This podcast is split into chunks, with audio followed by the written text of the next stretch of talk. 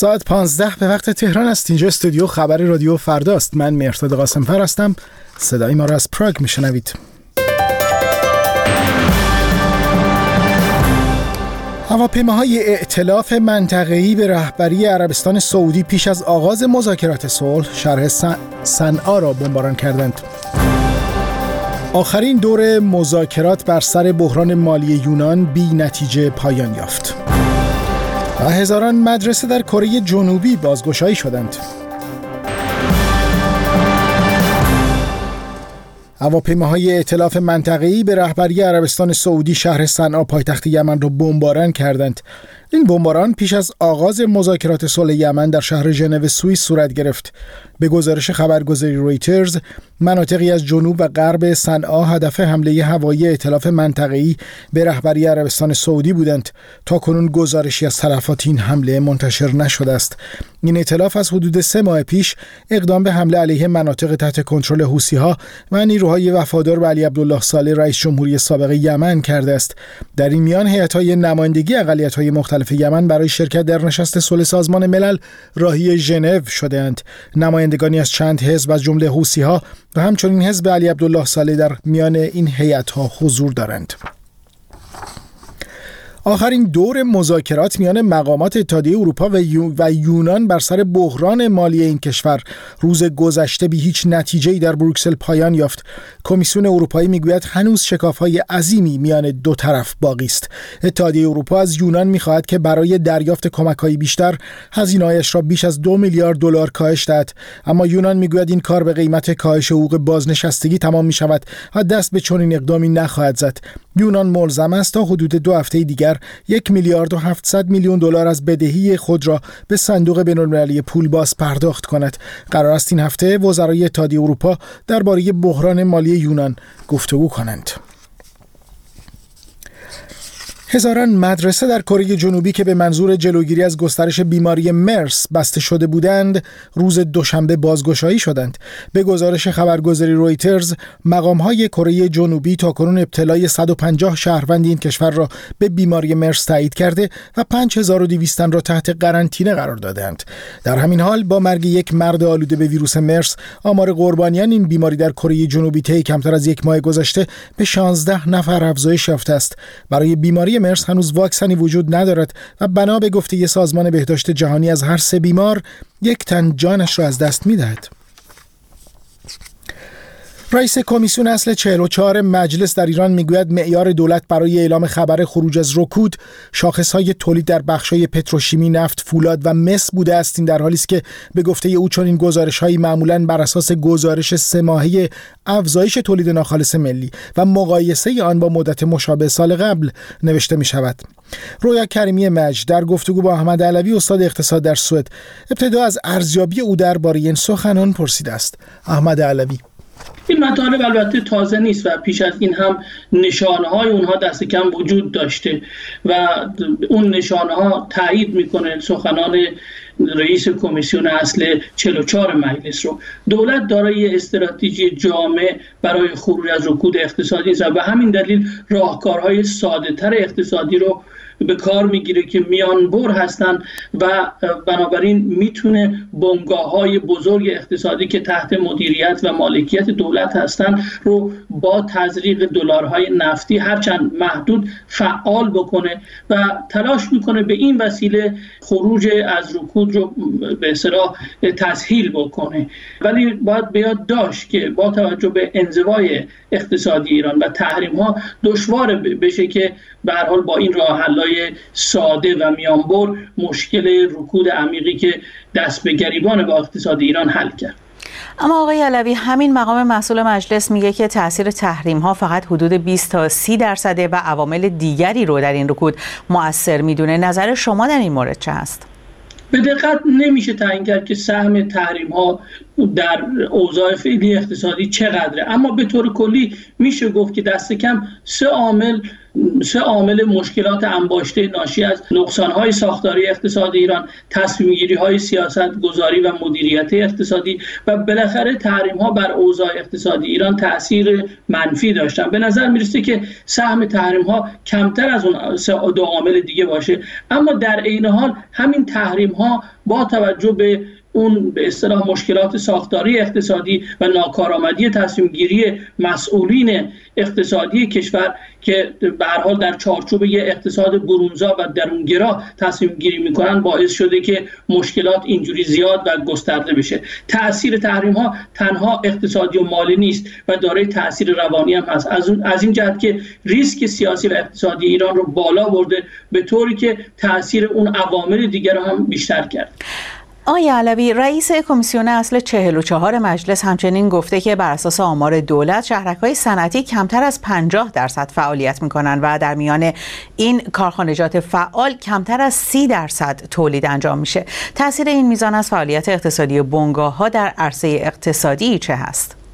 اثر مستقیم چنین وضعیتی بیکاری گسترده و نرخ اشتغال پایین خواهد بود. همچنین ظرفیت پایین فعالیت بنگاه های اقتصادی با آماری که به عنوان نرخ بیکاری مطرح میشه از طرف مرکز آمار ایران سازگاری نداره و اون رو زیر سوال می‌بره. از طرف دیگه تاثیرات این نسبت پایین فعالیت در میان بنگاه های اقتصادی رکودیه که گسترده شده بر اقتصاد ایران و سایه افکنده و نمیشه اون رو با راه های به حال میانبر و ساده از طریق فعال کردن بنگاه های بزرگ دولتی حل کرد بلکه این طلب می‌کنه که یک بسته جامع مرکب از سیاست های گوناگون اجرا بشه و به هر حال در بلند مدت به یک فرایند خروج از رکود برسه. گفتگوی رویا کریمی مش بود با احمد علوی استاد اقتصاد در سوئد. اما بشنویم صدای شنوندگان رادیو فردا رو در این بخش.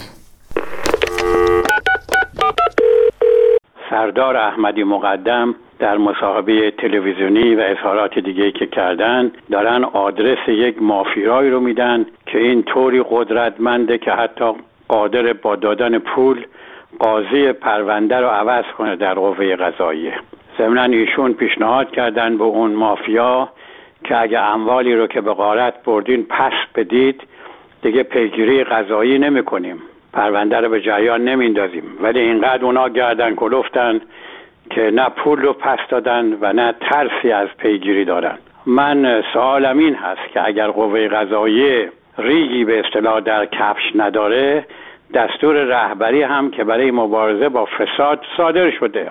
چرا نسبت به حرفای ایشون عکس عمل سریع نشان نمیدن و چرا سراغ این مافیای قدرت رو که آدرس مشخص دارن ایشون میدن نمی‌گیرن. بعد انتظار دارن احترام به قوه قضاییه گذاشته بشه و این قوه رو پاک و منزه و تمیز و اینها هم بدونیم. خب اقلا در عمل باید یک قدمی بردارید نشون بدید که واقعا همینطوره یا نه. آقای روحانی در این دو سال از ریاست جمهوریتان چه کارنامه خوبی از خودتان باقی گذاشتید؟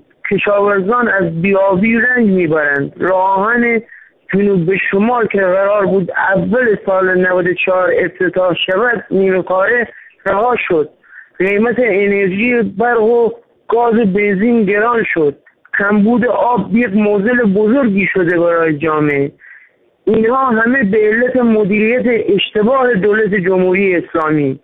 مردم دل خوشی از این نظام مقدس جمهوری اسلامی ندارند که خدا با خدا حرف مرا به گوش مسئولین جمهوری اسلامی برسونید من یک کارگر فقیر و ضعیفی هستم با پنج سر آیله از یاسوج مزاحم میشم. به جای این همه کمک هایی که به فلسطین و سوریه و لبنان دارن انجام میدن به فکر این جوونا به فکر قشر کارگر باشند که الان دارن با فقر و گشنگی و هزاران مشکلات دیگه دیگه دست پنجه نرم می‌کنند خدا نجدارت صدای مرا پخش کنید.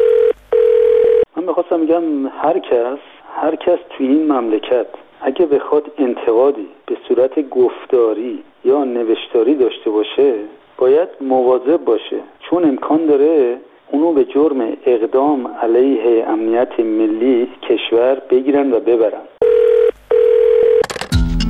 نظر و دیدگاه شما بخش جدا نشدنی پوشش خبری ماست. شماره پیامگیر رادیو فردا 0042 02 21 12 21 12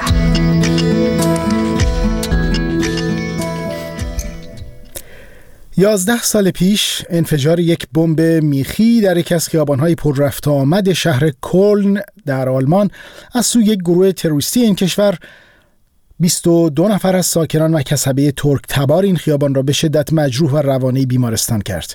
و همین مناسبت از دو سال گذشته تا کنون در سالگرد این انفجار جشنواره فرهنگی هنری علیه نژادگرایی و خارجی ستیزی در همین خیابان برگزار می شود شهرام میریان گزارش می این جشنواره خیابانی از ساعت 11 روز یکشنبه این هفته با نواختن تبل از سوی یک گروه پنجاه نفری در خیابان کویپ در منطقه مولهایم شهر کلن آلمان آغاز به کار کرد. در این خیابان که اکثر ساکنان و کسبه آن ترک تبارند یازده سال پیش در 24 خرداد ماه یک بمب میخی از سوی یک گروه تروریستی به نام ناسیونال سوسیالیست های زیرزمینی منفجر شد و بر اثر آن 22 تن مجروح شدند.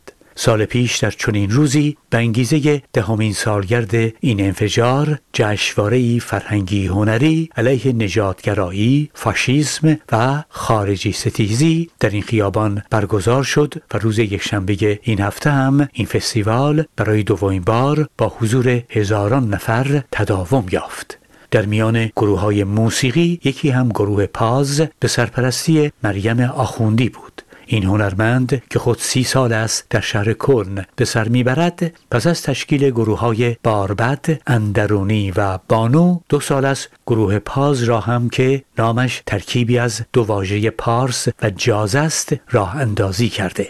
خانم آخوندی پس از اجرای چند ترانه معروف ایرانی در گفتگو با رادیو فردا درباره لزوم شرکت هنرمندان و مردم در چنین جشنوارههایی اینطور گفت. پیامی که توی این برنامه هست منتقل میشه به نوعی. من از این فستیوال ها خیلی شرکت کردم. عمدتا وجود این فستیوال ها خوبه برای اینکه ما رو به آدمای دیگه نزدیک می‌کنه و ما که اینجا زندگی می‌کنیم بهترین کاری که می‌تونیم بکنیم اینه با انسان های دیگه رابطه می‌گیریم و این فستیوال به ما این امکانو میده. به نظرم بهترین کارهاییه که ماها همه هر جای دنیا هستیم می‌تونیم بکنیم. شما دیدین که الان ما شعر حافظ میخوندیم و شعر حافظ وقتی میاریم تو قالب موسیقی نوع اینا با اون هیجان تمومش کردیم و ملت هم همراه بودم و من ترجمه می‌کنم اینا رو. همونطور که گفتین در برنامهتون در واقع سعی کردین که اون حالت چند فرهنگی حفظ بشه. همیشه همینطوره. یعنی این تبادل خیلی مهمه اینجا. اینه که این پیام همیشه تو کار چند فرهنگی و تلفیقی هست که ما الان داریم این کارو می‌کنیم و بی دلیل نیست که ما رو به همه جای دنیا میفرستن برای اینکه ما این پیامو ظاهرا موفق شدیم با موسیقیمون که طوری تلفیق کنیم که برسه. به خصوص ایرانیا وجودشون در خارج از ایران. همیشه واقعا 90 درصد باعث افتخار بوده ایرانیان که اینجا زحمت می‌کشن. در هر رشته ای هم وجود دارن هستن. و هر جا میرن تاثیر خوب از خودشون می‌ذارن و این باعث افتخار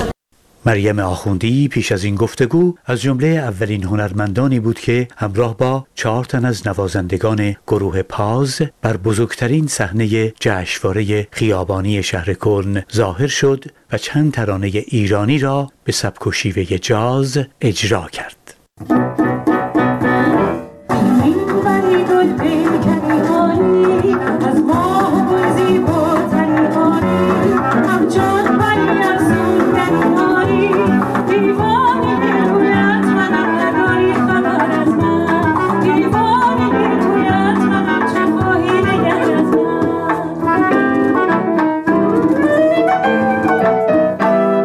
جشنواره خیابانی شهر کن علیه نژادگرایی و خارجی ستیزی. شهردار این شهر هم پس از سخنانی چند کبوتر سفید را به نشانه صلح و دوستی به پرواز درآورد.